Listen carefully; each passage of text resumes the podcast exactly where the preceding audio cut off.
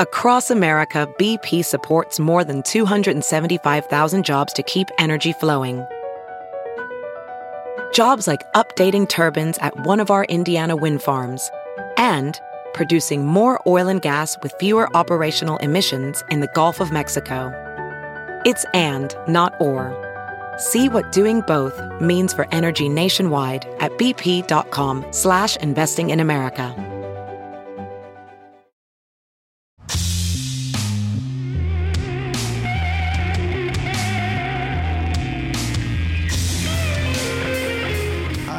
Romane, And I'm George Chen. and you are listening to Sup Doc, a show where we talk about documentaries with guests from TV, film, comedy, and more. On today's episode, we'll be talking to comedian and director Jordan Brady. Jordan Brady was a stand up comedian touring nightclubs across America, a self taught filmmaker. He directed four narrative feature films, three full documentaries, and over 1,200 commercials, as well as Maria Bamford's acclaimed Netflix special. In 2016, Jordan completed his passion project, a featured documentary trilogy on what it takes to be a stand up comedian. I Am Comic stars Sarah Silverman, Leslie Jones, and more. 2014's aptly titled I Am Road Comic stars Wayne Federman and Marc Maron. The most personal film of his career is I Am Battle Comic. Filming took Brady to Afghanistan, Kuwait, and undisclosed parts of the Middle East, where a group of USO comedians provide laughter for the troops. Jordan hosts the popular filmmaking podcast Respect the Process, described as the Rosetta Stone of filmmaking, and teaches a commercial directing boot camp. And now here is our guest, Jordan Brady. Hey. Wow. Thanks, guys. Thanks for having me on, George Paco. That was the longest intro ever.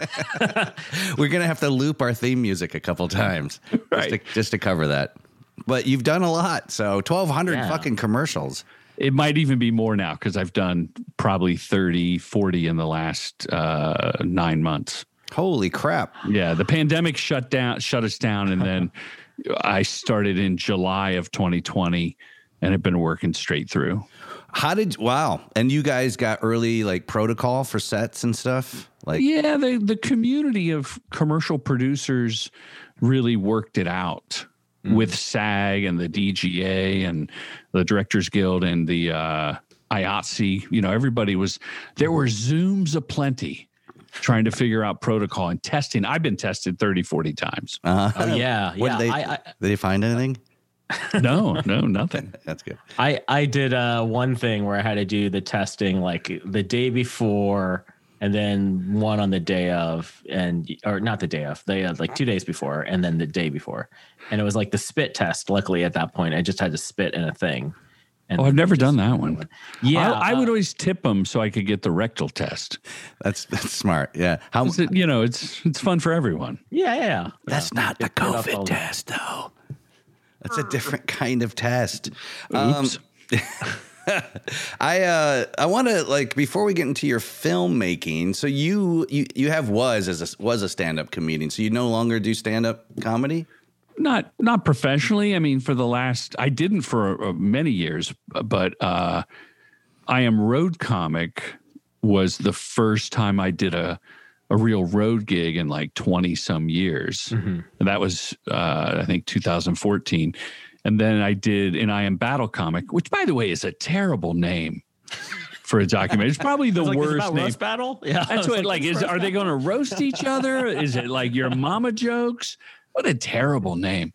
Um for I Am Battle Comic, I had to perform to be able to go on the the tour with Armed Forces Entertainment because they wouldn't pay just a guy to document it, and I couldn't just go. So the other comedians and the producer of the tour said, "Well, if you do like 10, 15 minutes, then you can go on the trip." And I brought a, a some gear.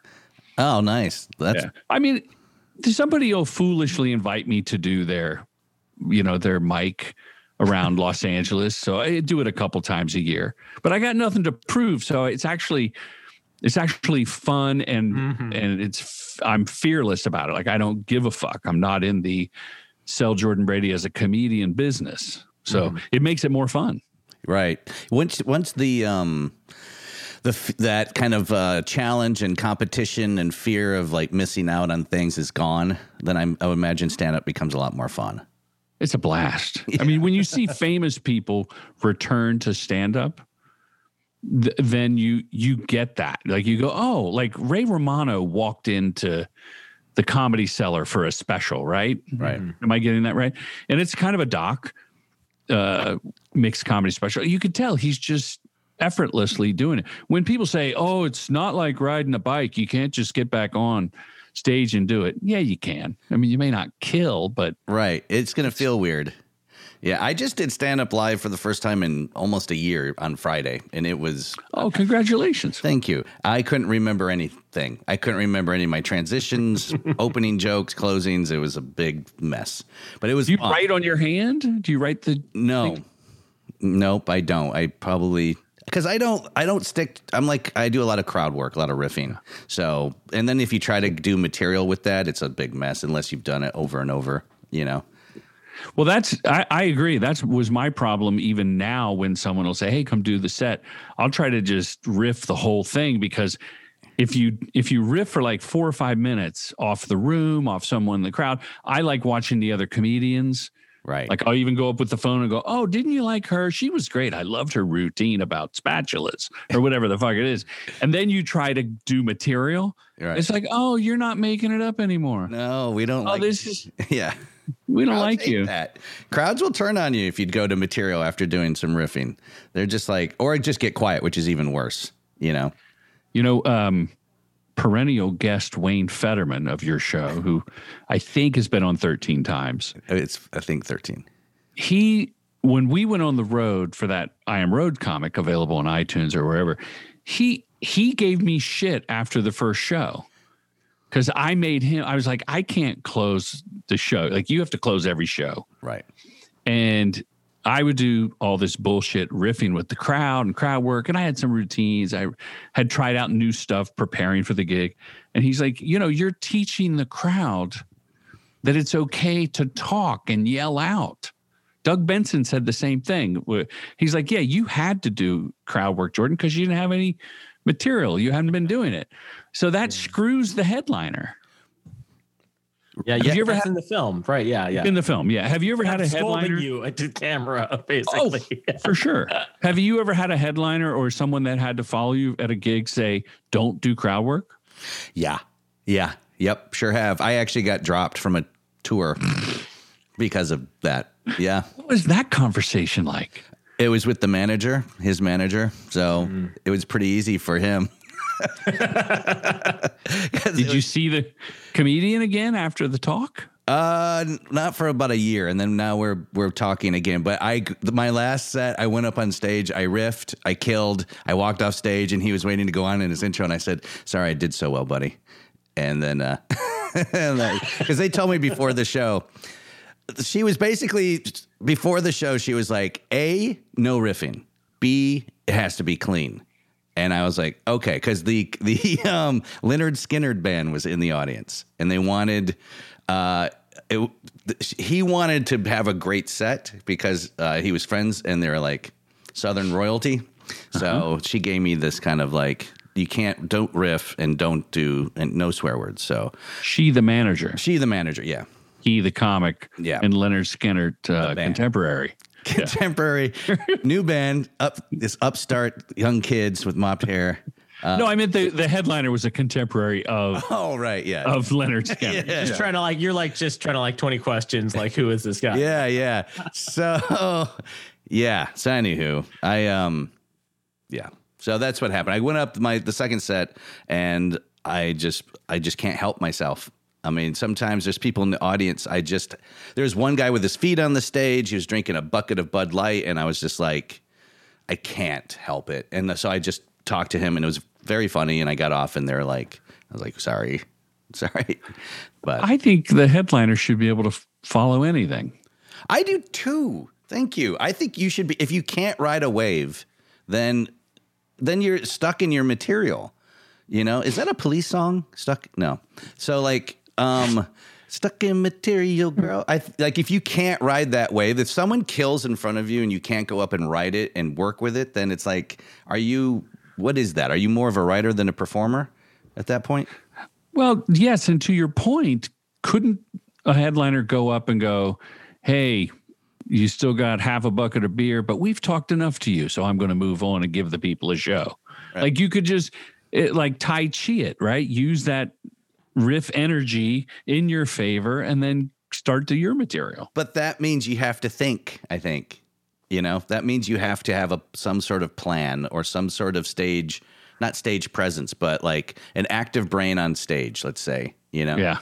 So, I don't know. I mean, there's some people who think if you riff, then there's a lot of comics I believe that just do material and if you riff, they just don't like you because they think you're trying too hard. You know. I, I feel like there's like there's comics who just do materials like you look like a uh, dancing clown up there, or whatever. You know, like I think people look down on people who riff. So you're saying there's something wrong with dancing clowns? I would never disparage a dancing clown, especially if they have a dog with a top hat. oh my god, always funny. Oh Jesus! There's and I don't think Wayne Federman has done enough on um, the history of stand-up about dogs and hats. You know that would be an interesting documentary. The Victrola dog actually was The Trilla dog. that was your Wayne Federman impression. That was my main wasn't impression. So- Thanks uh, for having me. Had a uh, great time. Oh man, we Round drank, 14. didn't we drink soda with Wayne on Mike? Did I- we record that? Uh, I don't remember. Was it Orangina? I feel like we had an Orangina conversation. The last time I was over there was to do that one interview with him, and then he's like, "You want to check out my drum set?" I'm like, "Yeah, sure." And like we just hung out in his garage for a second with playing around with his drum set. Nice. Um, his neighbors loved it. Neighbors loved it. Um, uh, yeah. Uh, speaking of like, yeah, Wayne also did the USO tours. He's because he's in I Am Battle comic. You have a few like, uh, and interestingly, black and white shots of of interviews. Why was the choice of doing black and white for those interviews in I Am That's Battle gr- comic? That's a great question. Mm-hmm. Uh, I Am Battle Comic was shot entirely on the Sony, you know, AX35 camcorder. It's capable of 4K, but I chose not to use that because I literally was a, a crew of one. Mm. So when I did the interviews, a lot of them were in my office, this office that you see on Zoom. Mhm. And I painted that wall gray so it would be like a neutral color for for shooting. And then the interviews in I Am Battle Comic, terrible name if I haven't mentioned that. The, um, it just it just would separate them the interviews from the action and the gray and the lighting and I'm in a little room. It just felt like it would equalize the interviews. Mm-hmm, mm-hmm. right? Because some of them were not in this office. Like george lopez was had a photo shoot on a white cyc. So i made that black and white and tried to match the other ones. Um, it just was a way to separate the shitty footage on the road from the shitty interview. It's i mean i am road comedy is probably the least uh, cinematic of the movies that was an older camcorder but but i i have a whole theory about documentary indie docs at the level the micro budget that i make and that is keep a tourniquet on spending right because then you can uh you can realize a profit Zero food budget comes back. Yeah. no. Yeah, One I- of those resources. Yeah. Yeah. no there was no craft services How did you like? How did you? So was this? Uh, does it record on like an S card? Like what is? What, at what format is this camcorder we're talking about? okay you want me to show you can i go get it and show you it's right there yeah hold It's on great podcasting. Yeah. Show us. We'll, we'll play a little music. Uh, Paul Shaffer in the band. Why don't you play us a little? George, can you hum something? Uh, I was thinking of literally uh, the hum song, which is stars, but I don't remember. It's like she's out back counting stars. Like, do you know when? I'm, never mind. Hum. When you say hum, uh, that's Oh, gotcha. '90s, of course. Right, right, right, right. Yeah. you can you can trim out my walk to the cabinet i hope but We're gonna. see, this, we're throw- this is a Sanford and Son right there. Yeah. simple sling pack right Oh, yeah. And then in the side is a camcorder. Oh, wow. That's like And a I had- consumer. It's a consumer camcorder. Wow. It's uh I had loaned it to someone, so my name's on it. And then I had a wireless mic or or a shotgun mic. I would Mhm. switch them out.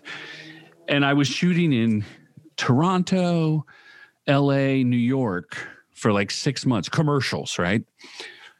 leading up to the trip to fly to Kuwait, then go to Afghanistan and other places.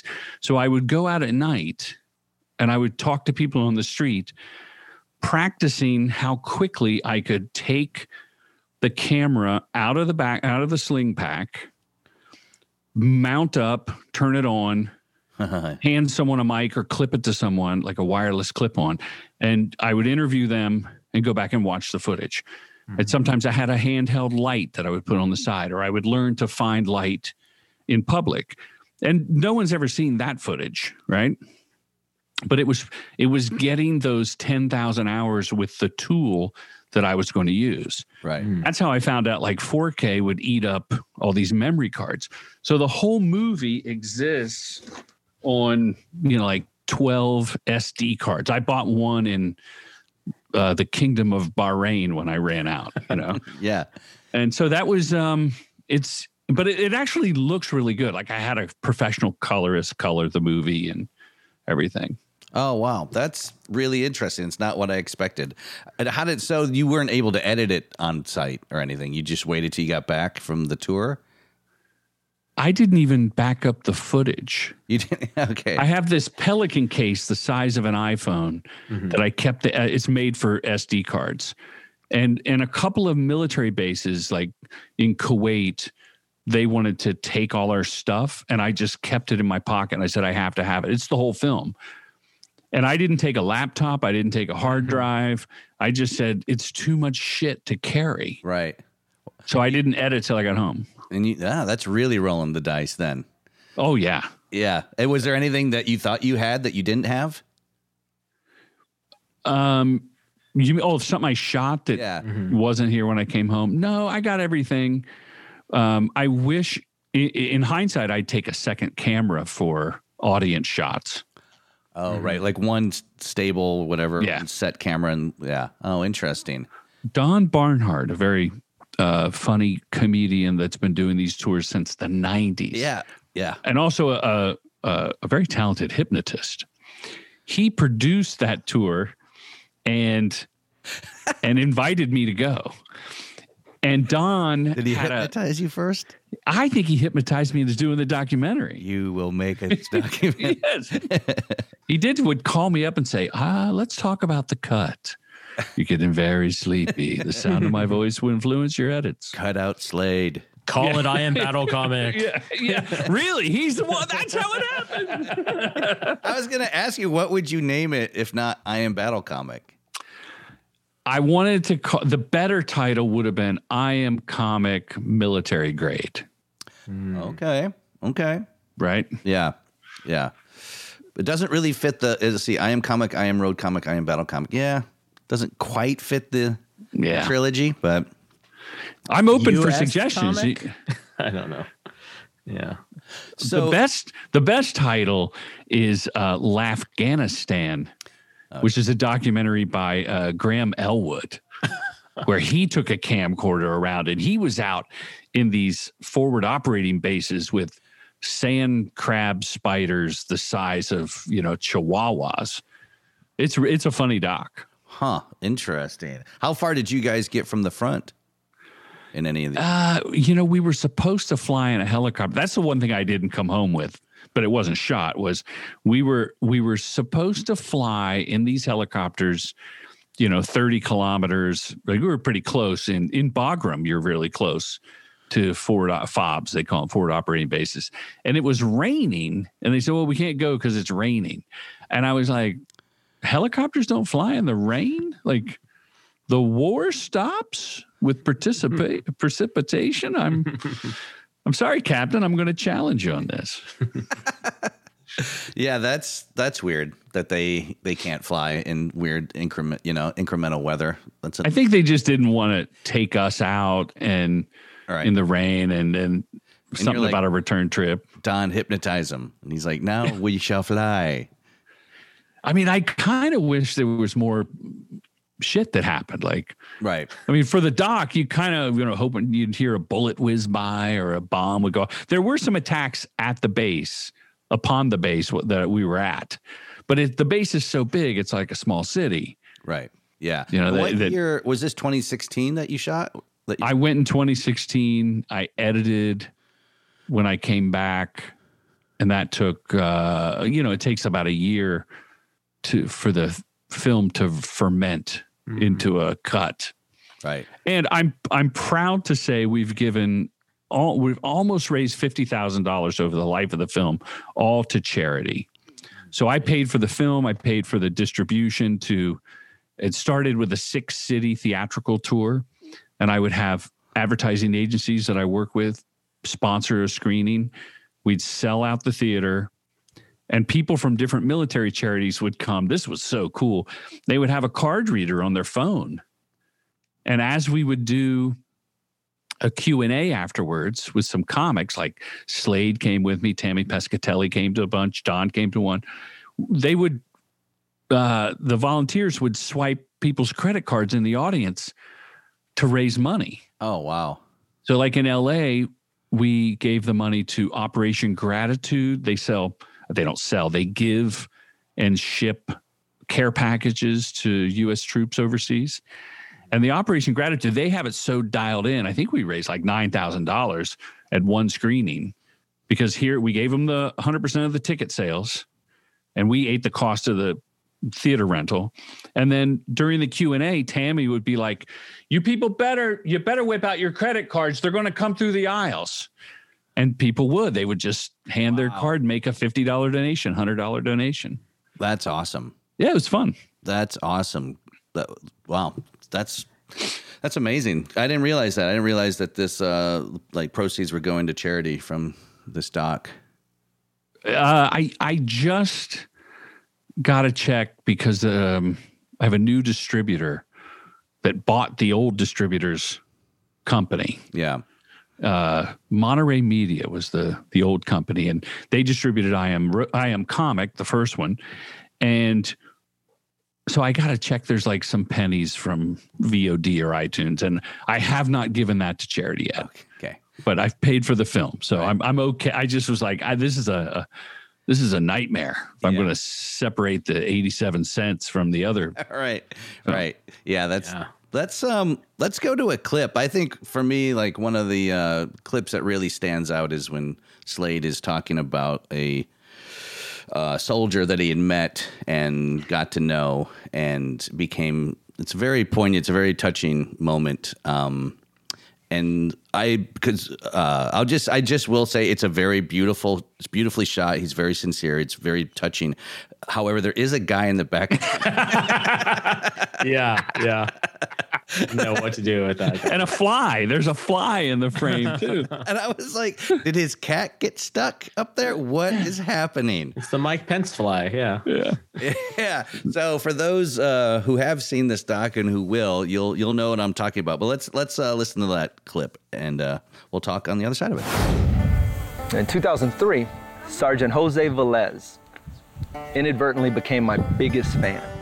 Kid had the CD, he memorized every word. Would get letters back from the from the unit. And they would say, Velez won't shut up about you. And to me, this little kid, man, I've been doing comedy a handful of years. I've been overseas, but not many times. Flattered, mind blown. Holy wow, someone's into what I'm doing. One day I show up at the club and it was nothing unusual. Get a package from these guys with a card in it. This is a bigger package than usual. And I open it up, and inside is the unit coin from their task force and engraved little plaque. And the patch off Velez's jacket, the United States patch. He was killed in action in November of 2004. And I just sat there, man. I don't cry, man. I don't cry at all. For the unit to have taken the time to peel that American flag patch off and decide that I was the guy they needed to send it to. These are the things I think about when I come out here. You you never know if the guy you're performing for, shaking your hand, snapping the picture with, that's your Facebook buddy today, is gonna be there tomorrow. That's Afghanistan and Iraq are real. And if I get to if I get to take that kid away from that situation for that long, why not, right? How many chances do you get to do something that cool? This episode is brought to you in part by Noom. Forget one size fits all diets. With Noom, you get a personalized weight loss plan that's tailored to your lifestyle. No food is off limits. Enjoy your favorites while discovering healthier habits. Noom's users love the flexible approach, blending psychology and biology to help you lose weight in a way that's sustainable for you. And great news for foodies. Noom just released the Noom Kitchen Cookbook with 100 delicious healthy recipes. Stay focused on what's important to you with Noom's psychology and biology based approach. Sign up for your trial today at Noom.com. That's N O O M.com. Grab your copy of The Noom Kitchen wherever books are sold. Welding instructor Alex DeClaire knows VR training platforms like Forge FX help students master their skills. There's a big learning curve with welding. Virtual reality simulates that exact muscle memory that they need. Learn more at meta.com slash metaverse impact. So, Jordan, um, you mentioned that this is your most most personal film, the I Am Battle comic. So, why is it so? What made it so personal for you? Well, that I mean, that clip made it very personal. I'm so glad that was the clip I was going to suggest. Uh, there's an interesting story. I was in the edit room here in my office for weeks cutting the film, and I finally get it to like an hour and 40 minutes and I asked my wife because I'm cutting in a vacuum, right? It's just me. And and my wife comes to the office. We sit down, we make it dark, and we have some popcorn and sodas. And about seven or eight minutes in, she stops. She goes, slaps the pause button, you know, the space bar on my Mac, and goes, What the hell am I watching? This is like a travel log. Why do I care? I don't care anything about this and your buddies that you met and laughing because I'd never met Slade Ham before this. I knew Don, I knew Bob Kubota, uh, Jeff Capri. I'd met once, and and then I traveled with Jeff, so we got to know each other for a couple days in the air. And she's like, I just don't even care about this. And I go, Well, here, let me show you this. And I fast forward to like 30 minutes into the movie, and it's Slade by the tree and the sound was really bad. Like we tried to eke stuff out. The guy's looking for his lost lemur in the tree. There's a fly. And my wife goes, if you don't put that in the first 10 minutes of the movie, no one's going to care. If you put that clip, when I see that clip, I know why I'm invested in this. I know why you're doing it. I know why Don's done it for 30 years now. So I I credit my wife, who's makes great documentaries herself, with changing the whole arc of the film. Mm-hmm. Huh! Wow, that's amazing. And yeah. that's the day you realize you loved her. Yes, that's the moment. You're like, that's the moment I married this woman. That's exactly when I fell in love. yeah, and you the, had to have like high stakes, right? Like, like, did they find the lemur? You know, right. Well, that's in the sequel. But um, why it's so personal is because uh, like when I was 17, 16 or 17, I joined the Marines to pay for college. Oh. And then I broke my face Whoa. and I couldn't go into the Marines. Then I went to college and I'm there a freshman at Virginia Tech. And a recruiter has my number because I'm in the system. He goes, You should go to officer candidate school. And I needed to pay for college. I'm from a poor white trash family. So I go to Quantico, Virginia that summer I go through the Marine Corps uh, officer candidate school. And while I'm there, I had already done co- stand up on campus. Like I always wanted to be a comedian. And I remember the captain calling me in, going, So, what's this about uh, stand up comedy on campus? Like they'd done research. Wow. Like, you know, a background check. What's this whole joke about airplane food? Yeah. Why are men and women different? right? So uh, I dropped out. I dropped out of college and I got booked at a the Virginia Beach Comedy Club. Like I never went back to school. And a couple about a year later after that, the government called and said, "Hey, you're technically AWOL. Like you didn't finish officer candidate school. You know, you go back a second summer." So you can either pay us back the money that we paid you for college. You can go to the Navy brig, which is jail.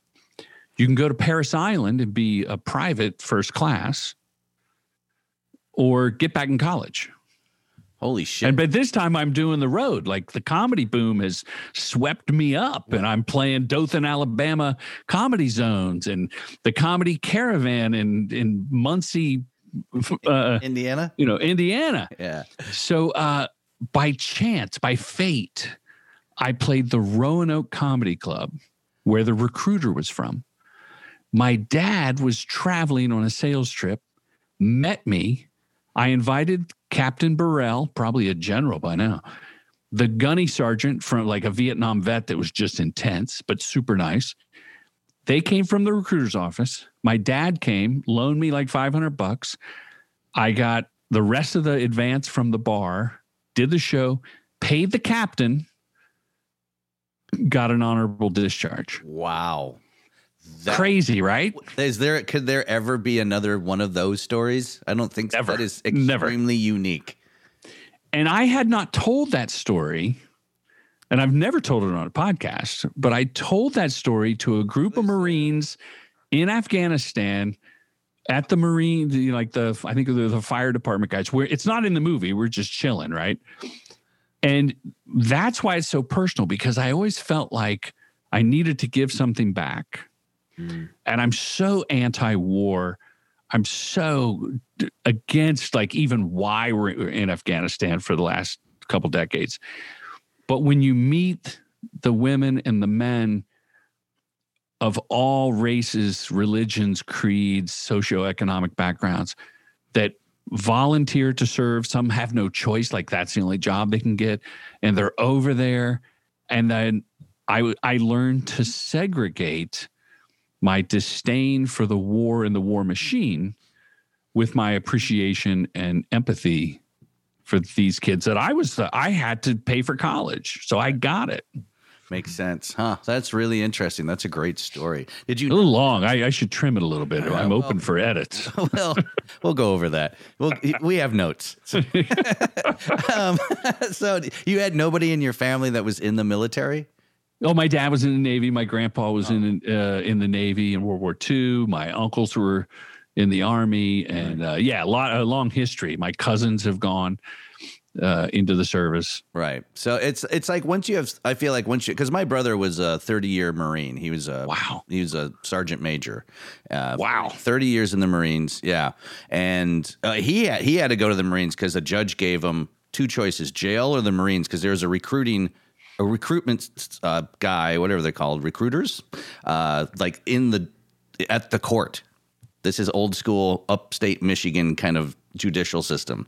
And the judge was like, three, like jail or the Marines? Three, two, one. And my brother's like, Marines.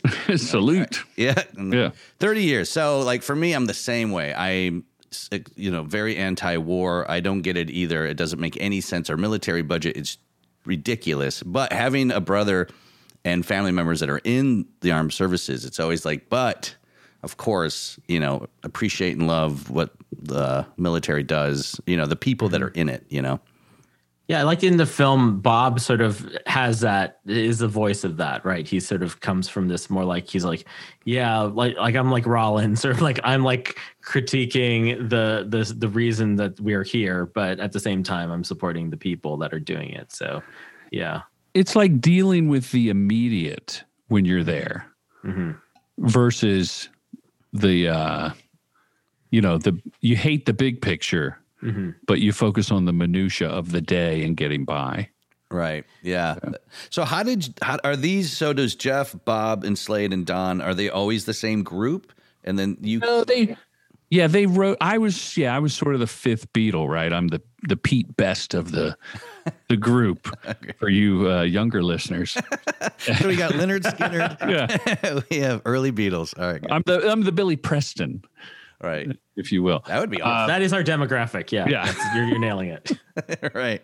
Hey, I will. I will tell you something that was interesting uh, to me, anyway. I was looking for the end of the movie. Like, how do you end this? This, which is basically a linear. Like, it's not. It's not totally linear. Like Slade, obviously, that didn't happen till the end of the tour, and it's earlier. And, um, two two things I think your documentary fans will like is the government, the Department of Defense said, you know, you should you got to blur out some different names and you got to blur out like don't shoot the entrances to bases and don't shoot you got to blur out the hotel you're at. Mm. When if you go on YouTube, you know, there's soldiers posting their YouTube videos and whole units going, Welcome to Bagram Airfield. Let us give you a tour. Our grid coordinates are. it's all it's all over the internet, but I had to blur shit out. So rather than fight it, I just started blurring shit out at random. and it and it gave the feel it gave this feeling of like, wow, this is a real clandestine yeah. film. It's top secret. And then I would use shots, a couple from YouTube, that I ripped ripped off, and a couple from different bases. I would just scramble them.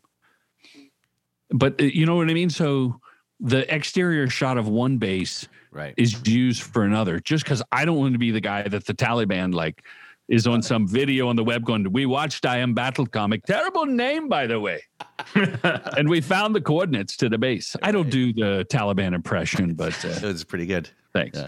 My, so That's so funny. my question is then like was it someone from like how much government intervention is is part of that like did you work with pretty much just USO and USO is not government and they're like you got to take these things out or was there did you have to run this by anyone in the military for the for the blurring out of things yes the uh not the USO cuz Armed Forces Entertainment which like services USO tours. Okay. Uh, they were involved, but they didn't censor it. It was someone at the Department of Defense. Okay. Who watched? I gave them a film with time code, mm-hmm. and they were super duper uh, uh, specific. Like on the refrigerator, mm-hmm. there's a calendar of who's going to appear and where. Could you blur that out? Wow. There's a conference code uh, in on the whiteboard in the back of the ballistics guy's interview. Could you blur that out? The Wi-Fi passwords up. Yeah, yeah, yeah exactly. Shit yeah. like that. Yeah. So it was it was really cool, but creatively, there was only one thing. A woman got. This is crazy. So back in the in the eighties, I used to do a bit that would end with bounce chicka wow wow. It was like porn music. Like that was that was my get her done. That was my hot mm-hmm. pockets. Mm-hmm. And I know it sounds hack, like a lot of the listeners are like, everybody does that. Okay, no, I really that was my thing. Yeah. Okay. And Bob Kubota was like, just do the bit. Just do the bit for me. Cause we knew each other in the 80s hanging out the improv. Mm-hmm. So one night I do the bit. A woman comes in late and I look at her and I go, bounce, wow, wow. And the crowd goes crazy and she is just stone faced. And she reported to the, uh, you know, the USO uh, rec center. I forget what it's called. She said, this guy did sexual humor and he made it about me like it was a formal complaint to the tour. And then Don had to talk to me and say, like, you, you know, you can't do it. And I was like, I did it for Bob. it's for Bob. So did Bob confess? Did he step? Up? Oh, not at all. so you got to understand, I'm one guy with one camera, and I open the show. Like I'm going up cold. Okay, or you have like some lieutenant reads a piece of paper. you know, uh, PE will be postponed one hour.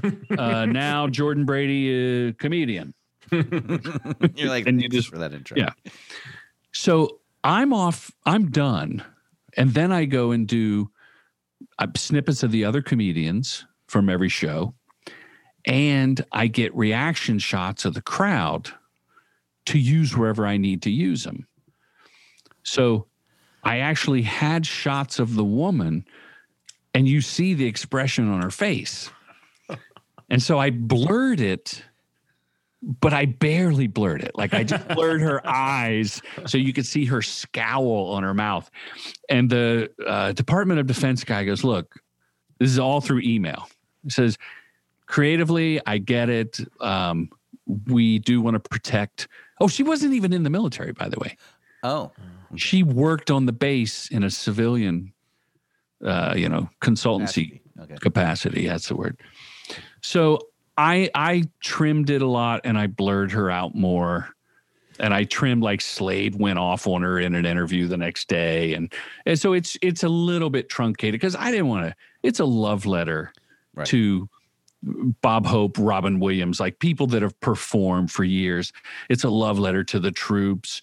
It's not meant to be this controversial Michael Moore film of Yeah, yeah, yeah, absolutely. I mean, that makes sense because you want to focus on what you, what you want to focus on, which is like entertaining the troops, what the troops go through, how Yeah. it alleviates, gives them something else to look forward to, you know, like uh, because it seems like from pr- pretty much seems like everyone you interviewed, they're like, there is nothing going on. Like we need this. you guys don't understand. That one guy was like, you're gonna change fucking lives tonight, and it's like he just kept saying it. He's like, first of all, I've got like 18 like whatever strap whatever, yeah, you know like infrared and you're gonna change lives i was like wow that guy's intense he was intense and he was on Robin Williams private detail when he first got to the Middle East. Uh-huh And he had said that, yeah. No, that moments like that are docu gold. oh yeah when you're holding the camera and you're listening to that what do you do you go like i need to check everything or do you just go just don't push stop or like what is what goes through your mind as a filmmaker You go, oh my gosh, this is great. This is great. I I hope the sound is good. Like nobody talk and let it roll longer than you think. Oh, so you know, I've seen like a lot of like you know new filmmakers. Even when I I tried to make a doc once, um, and What like, was that about?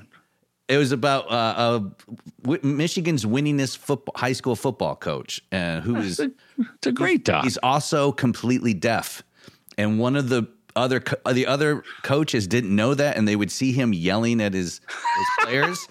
Because he's deaf, and they just were like, "This guy's so fucking intense," you know.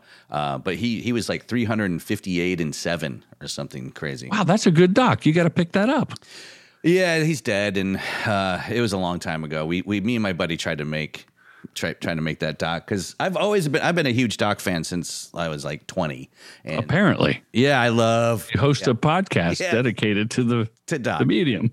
Um, but like one of the things I've seen is like people will get something cool and then they'll like use the wide and tell you know they'll go in and then they'll come out and, and then as a as an audience member you're kind of like Jesus just keep it still you Yeah. know? like you see like what is that do you ever want to do that do you ever want to like bring get into focus or get a little closer crop shot and you're just like I don't want to touch this Well, the great thing about the the Sony AX35 or whatever this is called, Sponsored, sponsored, sponsored. yeah, the content. AX33 actually Sup, is uh, Sponsored. yeah the yeah the autofocus is great, but in I can tell you in I am comic, which was the the first of these, I had more of a crew. Like we would shoot two days of Kentucky Fried Chicken commercials Wednesday and Thursday, and I would say, hey, who wants to make a couple hundred bucks oh tomorrow? Shoot, that's why the interviews look better. oh and And we would go to the improv. We and Scheidner would invite like 35 comedians that we could we're supposed to film in two hours or something. wow So that's that we would set up in light once. We had better equipment uh, for, for a lot of the interviews. got it But the uh, I had two wonderful DPs, and both of them. Uh, Jean Vienne is a woman I've worked with for two decades in commercials, and a director in her own right. And I would just look at her, and she would nod, and then I would ask the question again, like I was stupid, oh so that she could zoom in and get the tight version. well, that's this is like art it's a great technique and i teach it you know at my uh, boot camp so like i remember Iliza Shlesinger for i am comic was just a young comedian. You could tell she had great promise. And i don't think she knew that i dabbled in comedy back in the boom chicka boom days. So i go what's a callback? And she's like oh a callback is when you and the camera's wide. So i'd be like oh you know the callback is when is when you refer to a previous joke that you've told and you repeat the catchphrase or whatever she said. And I took a beat and I look at the deep, you know, my friend Jean, the DP, and I kind of nod and I turn back to Iliza and like, so wait, let me get this straight. A callback Uh. is when you tell the same joke. Wait, you don't tell the same joke again. What is a callback again? And she goes,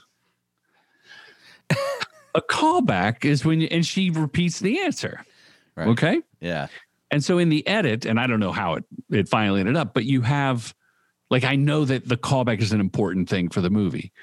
So you have two pieces of film, a wide and a tight, within a 90 second interview. Something to cut around. Yeah.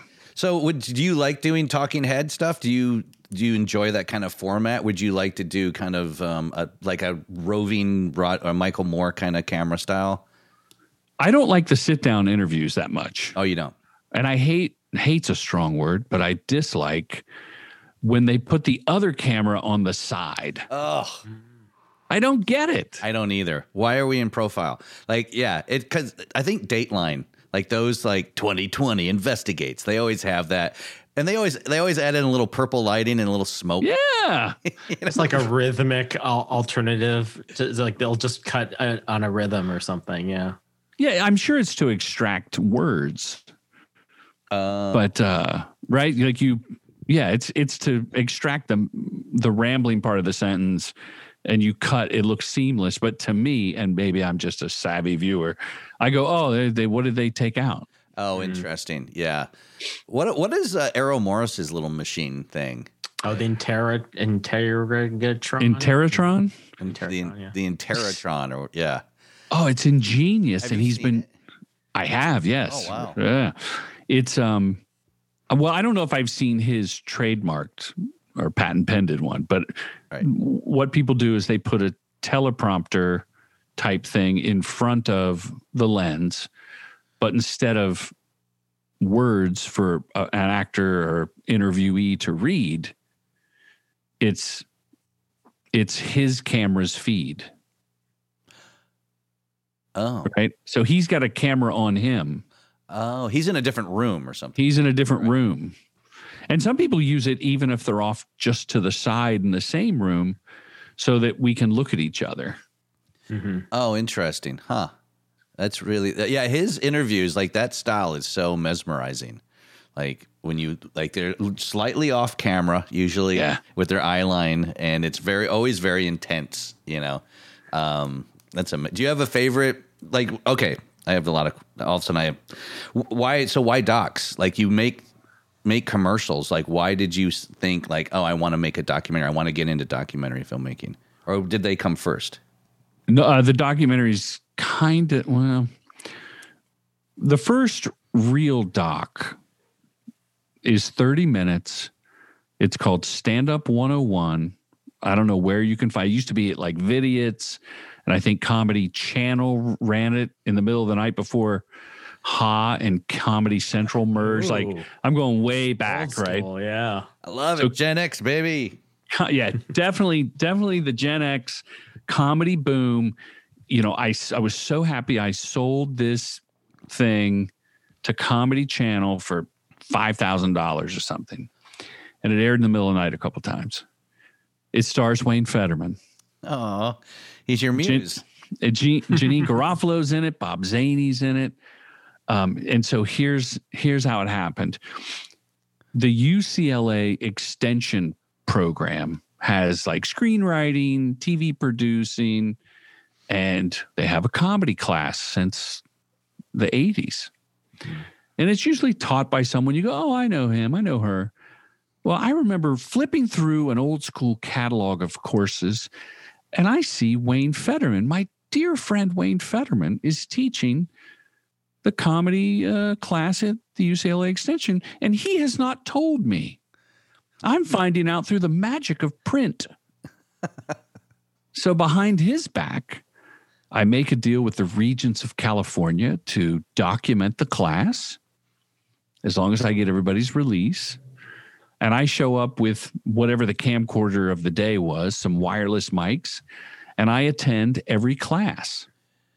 I even helped Wayne orchestrate a showing, like a, a showcase at the end of the class at this club called Igby's in West LA. It was a great club back in the day.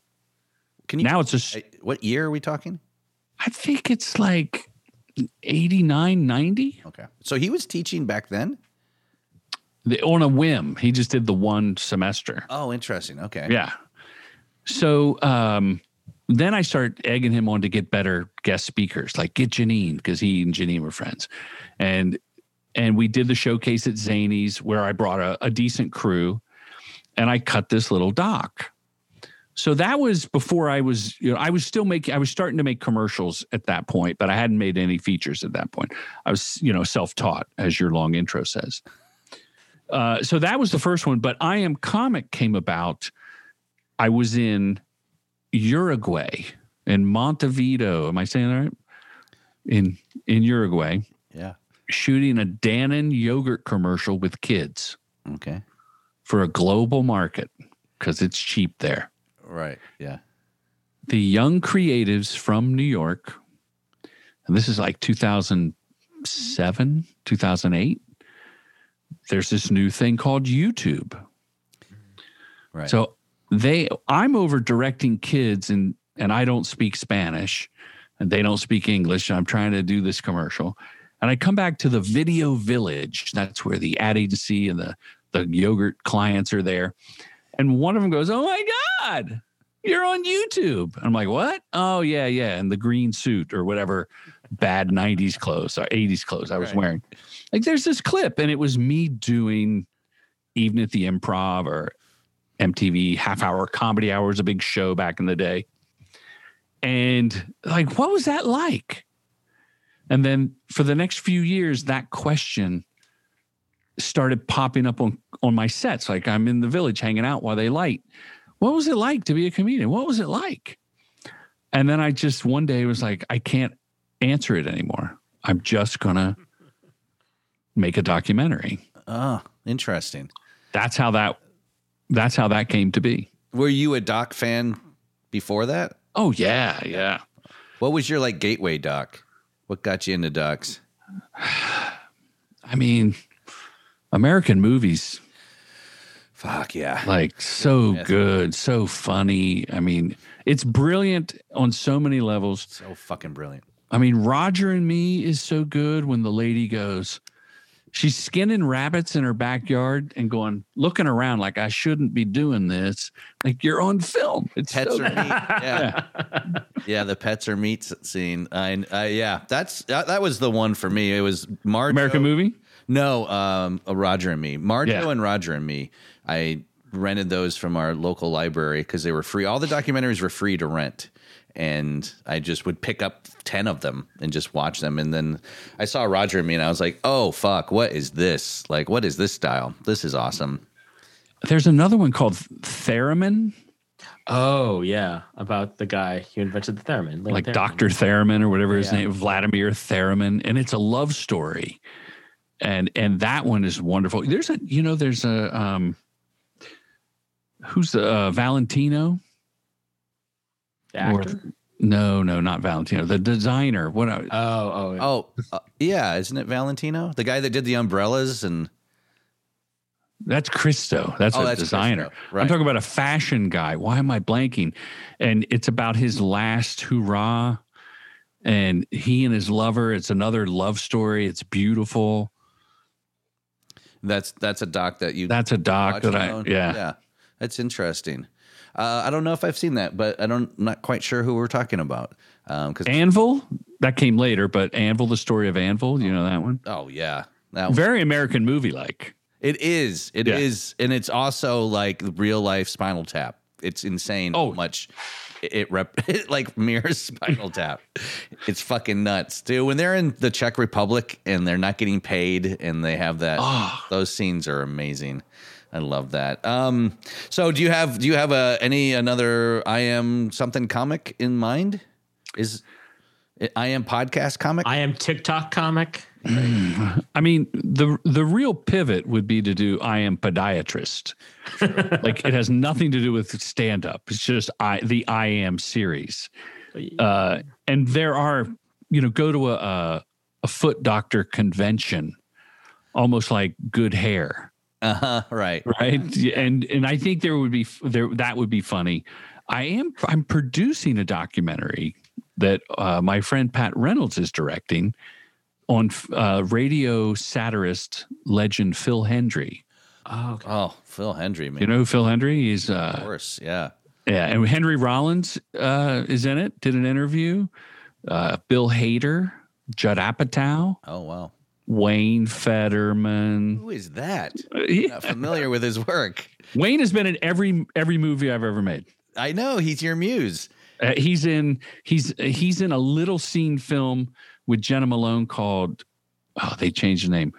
Uh, it was Lifers Picnic. It's called Confessions of an American Girl, like an indie that just went nowhere.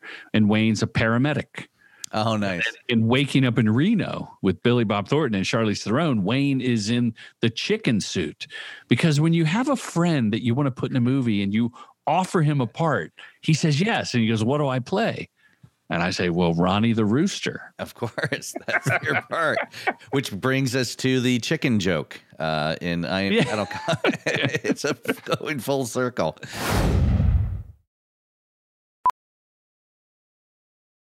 Professional welder Shayna Ford used VR training developed by ForgeFX to hone her skills as a welder. The more time that you spend practicing it, that's what separates a good welder from a great welder. VR training can help students like Shayna repeatedly practice specific skills. Virtual reality definitely helps because the more muscle memory that you have, the smoother your weld is. Explore more stories like Shayna's at meta.com slash metaverse impact.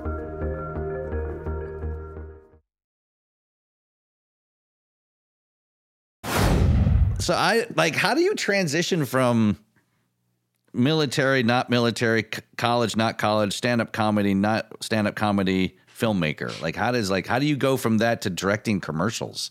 That's such a weird leap. ADHD and lack of commitment to any one particular thing. It's actually it's actually quite uh, an easy journey. Okay. Okay.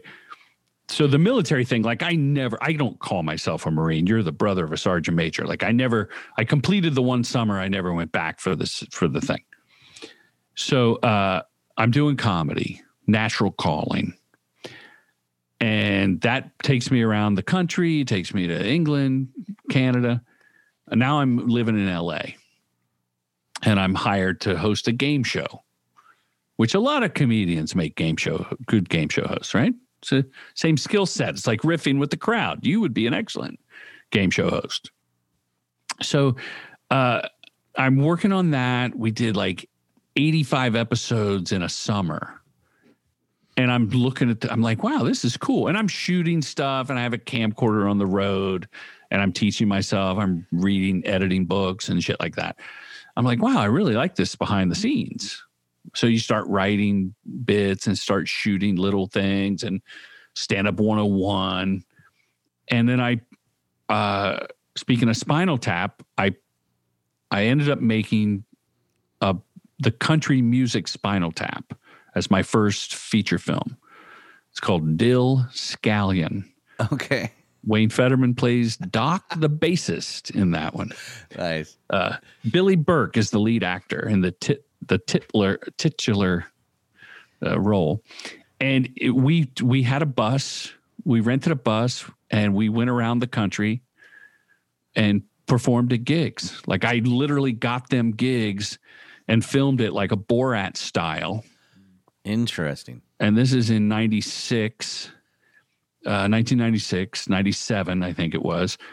Yeah, f- 97 came out 99, like at Slamdance, and then DVD and Showtime and VH1 picked it. Like it, it had a nice run. And that got me into commercials. Like I would pitch people to raise money for that movie. And I remember this one ad agency and this production company go, or the production company says, We're not giving you money for your indie film. Like I'd show them a trailer to raise more money, but you can uh, pitch on this commercial. It was for WD 40. And that was my first like real commercial. And I had done promos for Comedy Central and shit like that. So, Oh wow. so as I was still doing comedy, like I did promos on the road from the Houston Laff Stop, and I would ship them back to Comedy Central. When you say doing promos, is what does that mean? Well, I, I just I started writing and directing promo campaigns. Probably the best was uh, we did one for the Ben Stiller show, and we got the cast together. We got Ben Stiller. Like when Comedy Central acquired the show, Right. and it, since it was dead, we had Ben Stiller and Janeane and Andy Dick, and I want to say Bob Odenkirk was on that show. Yeah. digging up the big cassettes from a grave, Hollywood Cemetery. Did uh did Wayne Federman play uh Stiller? Was he- is that- did you have him? Yeah, That's is that how you met Judd Apatow? Because I know wasn't he? He was a writer on that, wasn't he? Yeah. You know, I Producer? I Yeah. didn't meet Judd there. I met Judd at the Improv. Oh, okay, Judd would host like Friday nights. He was a great MC. okay, cool. That's how that's how I met Wayne. Was at the Improv, and I had to introduce him, and I said, "What do you want for your intro?" And he was like, "I don't know." I'm not sure, whatever. And then I was like, okay. And then Judd Apatow walked up and I was like, fuck, it's Judd Apatow. And then he's, Wayne said, this is Paco. He's going to introduce me. And Judd said, what kind of comedy do you do to me? And I was like, I don't fuck, I don't know. You're Judd Apatow. And then Wayne was like, yeah, what kind of comedy do you do? Because I don't want to come up after you if you, if you're like one of these like crazy big, you know, and I was like, what is going on? I was like, I just want your intro because you guys are legends. And now, and then so afterwards, I was talking to Judd outside and he was talking about being a poor comedian and making your way up as he's leaning on his Maserati that was parked out front. I was like, this is insane. And w- was this like a couple years ago? Uh, it was five years ago, probably five or six years ago. Because Judd came back into stand up. Right. And I know Wayne was opening for him on the road and writing material, and they were working together on that. And I think Judd performed that night as well. Yeah. Yeah, exactly. I think that's when he was first like putting it back together. And Oh, that's a produced fun the- story. yeah, he produced the the the Garry Shandling thing too, right? Just- Yeah. Oh, Produced and directed that. Yeah. Yeah, that's right. Yeah, that was. uh, What? do you- How do you? Man, I have so many questions for you. How uh, How do you feel about these docu series? Do you like them? Oh yeah. Do you hate them? Do you have no? Um, I it depends on the. It's a case by case basis. So you know, my wife and I, we love the the Q, QAnon. Oh, you love that one? Yeah, we because we're it was a who done it, right. Mm-hmm. and we liked uh, what was the one about the cult, like nowhere North NXIVM? Country. Oh, NXIVM oh, what? Wild, Wild, Wild Wild Country. You're thinking? Wild Wild Country was good, but NXIVM was better Yeah. because that guy was a weasel. Oh, oh, the the weasel. Like, there's not much more weasel than you can get than that dude. But I think I think the docu series is um it's to me I like the buttoned up feature. So I think the docu series is a uh, is born of the streaming era, Mm-hmm. which was accelerated by the pandemic. Because I love going into a theater with a congregation of people, watching a documentary and leaving and f- having a feeling and a, and some questions left over, and Yeah.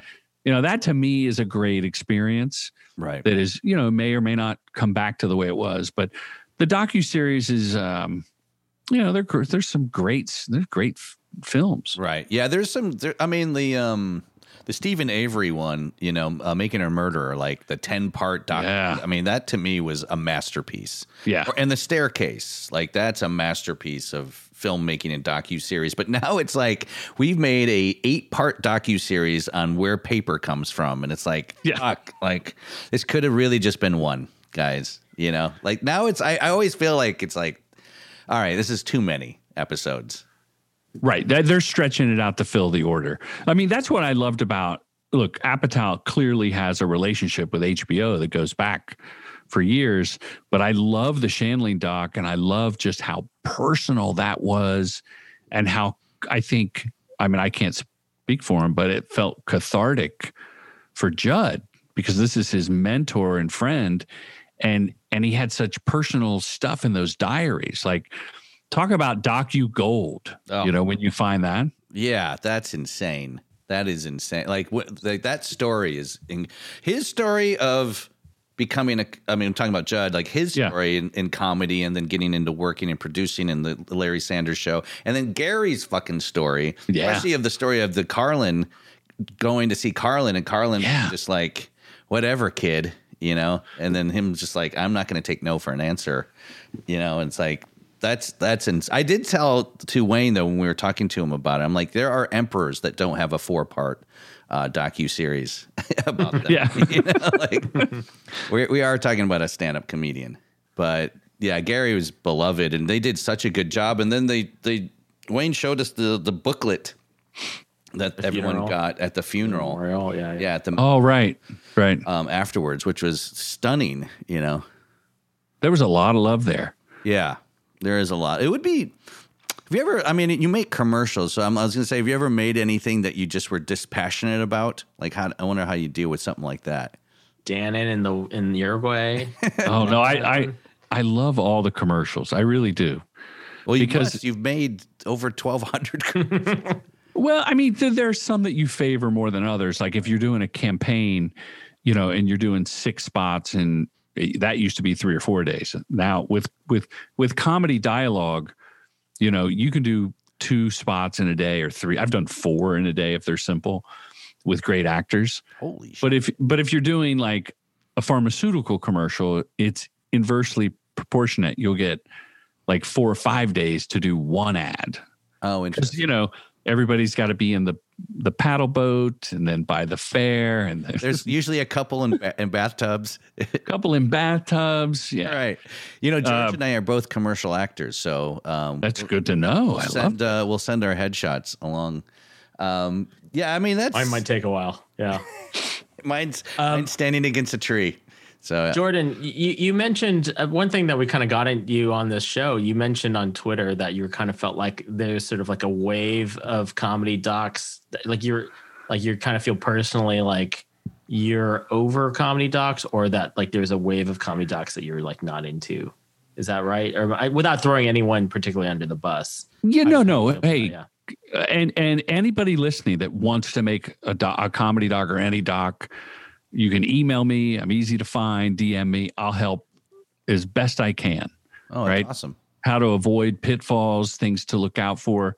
Um, no, I just I just think George that I tweeted that because there's so many there are so many docs about comedy. Like I saw Heckler at the Laugh Factory and I approached Michael Addis, the director of Is that Jamie Kennedy? the Jamie Kennedy, yeah. Yeah. And I said, "Hey, let me take you to coffee and pick your brain because, you know, you cram so much information into that." And I learned a lot from him. Um, and I learned a lot watching watching docs. I just felt like it's. I wanted to make she be comics as about female comedians Oh, Because in- hysterical just came out. and hysterical came out and they have the clip from i am comic in there of nikki glazer. Um, and i was like well now that that sort of prompted it because i liked hysterical. By the way why didn't they call it her hysterical? Missed opportunity. Missed opportunity. uh, I felt like when you start using clips from other comedy docs in your doc, m- maybe it's maybe we need to take a break.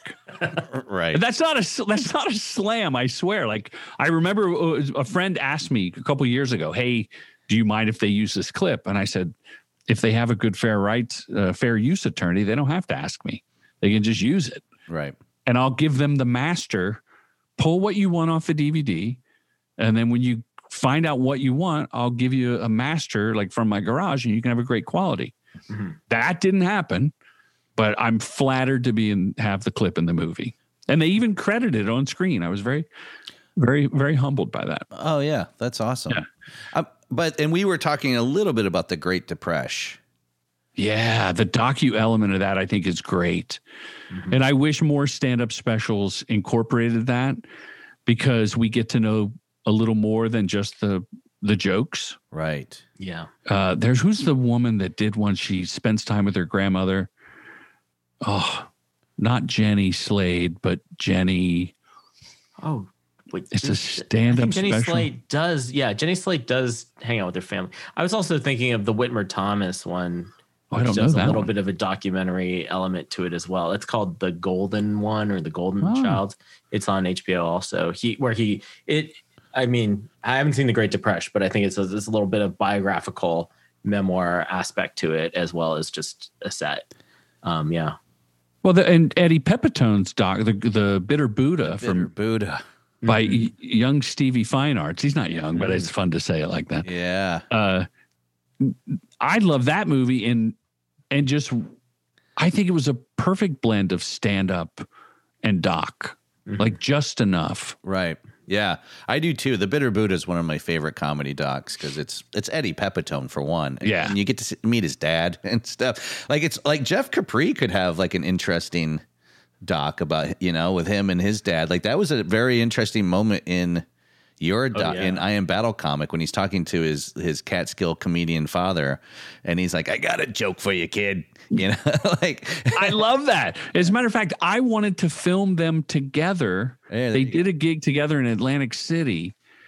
So it was like I am son of comic or Yeah. son, there was some you know, I'm terrible with the titles, but uh there was something there.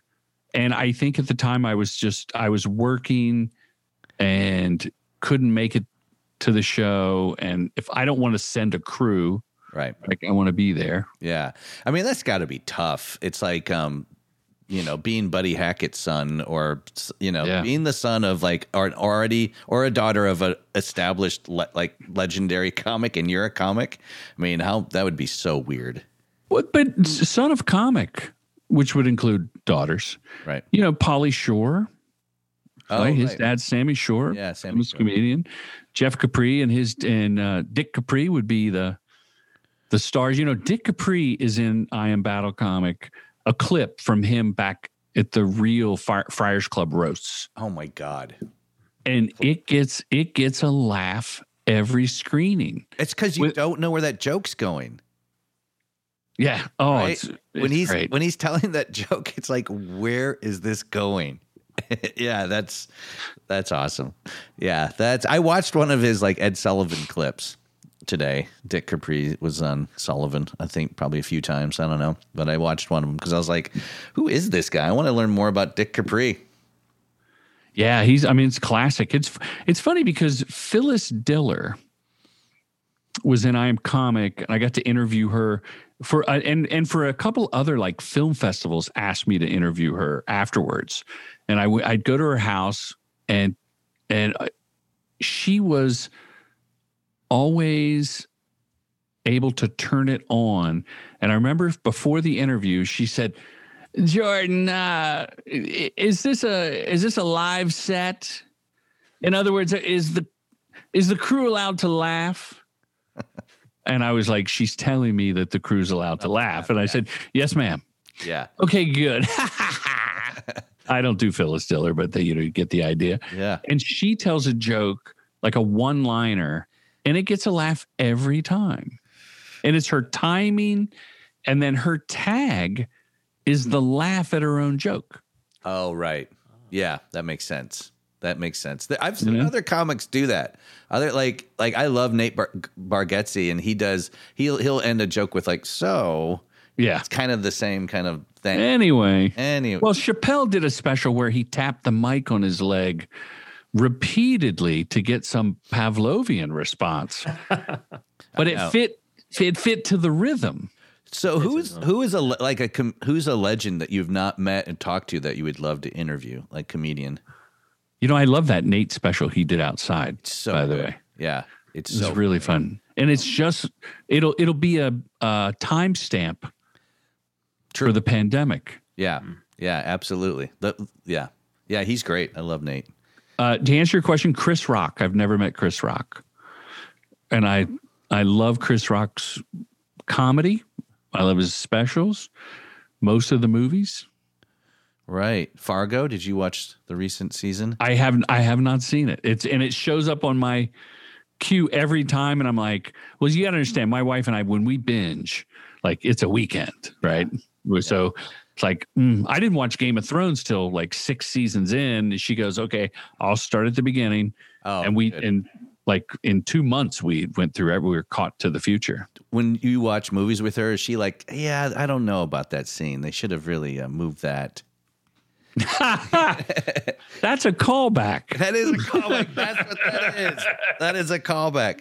Oh, Jordan, this has been awesome. I feel like I could talk to you for hours and hours. Um, but thank you for being on SupDoc. This is is great to finally get to talk to you and get to meet you. Oh, thanks for having me. I'm a fan of the show. I've followed you guys for a long number of years now, and uh, it's a real treat to be on the show with you. Yeah, you can be our uh, you can be one of our return guests. Next time you have something out, we'll just bring you back. I just love like it. your buddy Wayne. Yes, please. Yeah, come back. Let us know what's happening. If you have, um, we'll put your uh, socials in the notes and all that good stuff so people can follow you. But yeah, absolutely. If, or if you have any, just like you got some strong opinions about what docs are doing, just let us know and we'll bring you back and we'll talk it out. You know, I, I got to say, I love them all. Like, I, I'm not saying that they shouldn't make more. It's just, if it's just a cover song of another doc, you know, one of my favorites is, and I'll shut up, Bonnie Bonnie McFarlane's Oh, yeah. uh, "Women Aren't Funny," Mhm. because it was it was so fresh, and she did bits within the doc. Like she mm-hmm. dresses up as a man and goes on stage. Right. She's out in the field, you know. Like I want that kind of stuff, not just follow the comedian and do the thing. Yeah, yeah, absolutely. I liked it when they got into the wacky cold openings for a while. There's a few mm-hmm. years where there's like wacky cold openings and then they walk out on stage and it's like, Oh, the, for comedy specials, you mean? yeah. Mm-hmm. Yeah. Oh, yeah. The wacky. I remember. uh Yeah, like Jeff Foxworthy did a Showtime thing where he literally fell off a turnip truck, and it must have been like a big to do, and it was funny. And he, yeah. Uh, That's awesome. but but why? Like, just get to the jokes. just open it. Yeah, let's just get get to the jokes, kid. By the way, he, he he if if you if you want to show a clip that shows what uh the mind of a comedian, Jeff Foxworthy, who is a dear friend and kills, right? Yeah, he's a legend. Like I love all all types of comedy. He comes off stage at the Phoenix Amphitheater in the round, and I'm filming it right for I Am Comic. And he he's coming right from the stage towards my camera, and I've got it right there. And this is one of those moments where you said, "Do you know what do you do?" Right when you do you Yeah. know you have comedy gold. He's coming right at the camera, and I go, "Jeff, you destroyed, man. I mean, that was that was an hour and a half." And he goes, he looks at his watch. He goes, "About an hour 40. I mean, then it, it would never go. Are you kidding me? That don't don't shot uh, sh- don't Yeah. cut ten minutes off of my set. Right. That was an hour forty. All right. I'll hit the stop. Hit little He's just on top of his game here. That is a man who knows what he's doing for sure. Um, okay, well, thank you, sir. It was great. to Thank have you. Yeah, and um, we will talk soon. Cool. Thanks, guys. Thanks. Bye bye. Thanks for listening. You can find out more about SupDoc at supdocpodcast.com, recapping reality since 2015. Our theme song was written by David Siegel. Our show was engineered by Will Scoville. Our associate producer is Nick Coltis. Please donate to the show through our Patreon page, patreon.com slash supdocpodcast. If you want to help us in other ways, please share the show with a friend. Join the Doc Talk and check out our hot takes, pictures, and videos on Twitter, Instagram, Facebook, and YouTube. We're SupDoc Podcast on all those platforms. And don't forget to rate, review, and subscribe on Apple Podcasts. To find out more about my and George's comedy gigs, check out our About Us page on our website. And SupDoc is by Doc fans for Doc fans. So if you want to advertise, got a film, or opinions you want to share, just hit us up. We'd love to hear more from you and what you're docking out on. So email us at supdocpodcast at gmail.com.